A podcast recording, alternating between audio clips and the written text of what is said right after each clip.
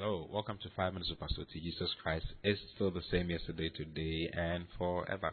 It's a pleasure to be with you this morning, and uh, I want to share some few things concerning the Word of God that I think you should really know, and come to find out when you when you get to know some of these things, it really helps you. You know, so I've titled the message for today, and for the next few days, I'm going to be showing along this line. Never forget this. Never forget this, and this is the, this is the first part. There are some things we should never forget, you see, as Christians. There are some things that, I mean, why do I do the things that I do? Why, why am I preaching the gospel? Why do I share with you, you know, on this platform and on other platforms, you know? Why, why do we want to push the word of God? Why do we preach? Why do we do the things we do? Why do we have to make the gospel known? There's a reason for it, you see. Among many other reasons, I want to share some of the reasons that you should never ever forget for you to be continuously inspired and motivated you know, to do what you are supposed to do. Hallelujah. In Second Corinthians chapter 5, verse 10, you know, Paul wrote some some wonderful things that we have to look at. Let me read from Second Corinthians 5 from verse 8. It says, For we are confident, I say, and willing rather to be absent from the body and to be present with the Lord. Then verse 9 says, Wherefore we labor. You know, Paul called it a labor. You know, doing the work of the ministry is labor, is, is a lot of work. He says, Wherefore we labor, that whether present or absent we may be accepted of him. You see, we labor. If you read in Ephesians chapter 4, from verse 11, the Bible lets us know exactly why pastors, uh, evangelists, and prophets, and all those people are given.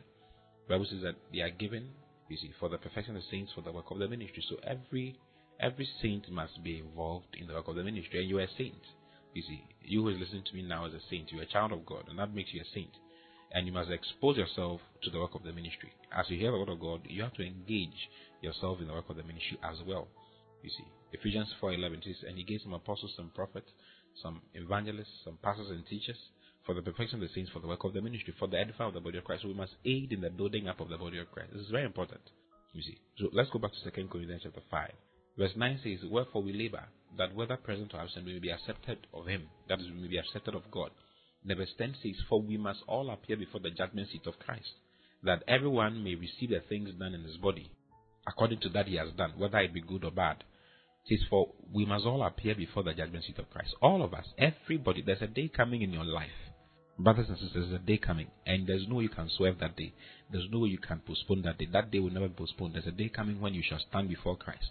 He calls it the judgment seat of Christ. It's called the bema, you know, the bema seat, a foot space where only you will stand and all the angels and God Himself will be looking at you and making inquiries concerning what you did in His body. God will be asking concerning what you did in the body of Christ. How did you use your life here on earth? How did you spend it? You see, what did you do whilst you were here on earth? What did you do to promote the kingdom of God? Did you preach to anybody? Did you help anybody to grow in the Lord? Did you help in the building up of the body of Christ? He's going to ask you that question. Hallelujah. Whether you like it or not. You see, for we must all appear before the judgment seat of Christ, that everyone, everyone, everyone includes you and I, everyone may receive the things done in his body. I mean, the more I think about these things, the more it controls my actions in this life. Because I know that there's a day that every single action of mine is going to be inquired of by God. I mean, I know God is not going to ask you all the terrible things that you did. He's going to ask you what you did in his body. That's what the Bible says. It says that everyone may receive the things done, done in his body according to that he has done, whether it be good or bad. You see, as to you insulting somebody and doing all those wrongs, the Bible says we should confess our sins and he's faithful and just to forgive us. That is the truth, and that is it. And when God forgives, He's forgotten about everything. The Bible says that into the sea of forgetfulness has He placed our sins and our iniquities. That's what the Bible says. So He's not talking about your sins or your iniquities here. He's talking about what you do in the body of Christ, how you spend your life as a Christian, what you do in His body, whether it is good or bad. You see, you must learn to preach the gospel. You have to learn to share with somebody else what you're listening to. That's why I encourage you to share this to someone else, to send it to someone, and let it be a discussion between you and them. Help erase somebody. God is interested in that, really. You see, never forget this. It's so important. Never forget it. And let it bring you energy and let it stir you up to, to work for God and to preach to others. Hallelujah. This, this is our sole aim. That's why we are still here on earth. You see, we did not become born again because of heaven only. We became born again because of heaven and also because God wants us to preach to others and we other people to Him. That's what God wants us to do. And to raise others. This is the will of God. If you read in First Timothy chapter 2, verse 3, it says, For this is good and acceptable in the sight of God our Savior. He says, Who will have all men to be saved and to come unto the knowledge of the truth. For there is one God and one mediator between God and men, the man Jesus Christ, who gave himself a ransom for all to be testified in due time. There's a due time for somebody to hear about the fact that he gave himself, about the fact there's one God and one mediator between God and man, the man Christ. This is the will of God. That you testify in due time. You see, there's a due time. You must testify. Someone must hear it from you. Someone will never change until he hears your voice. Hallelujah. So never forget this, because one day you stand before him and give account of yourself. And God wants to congratulate you on that day.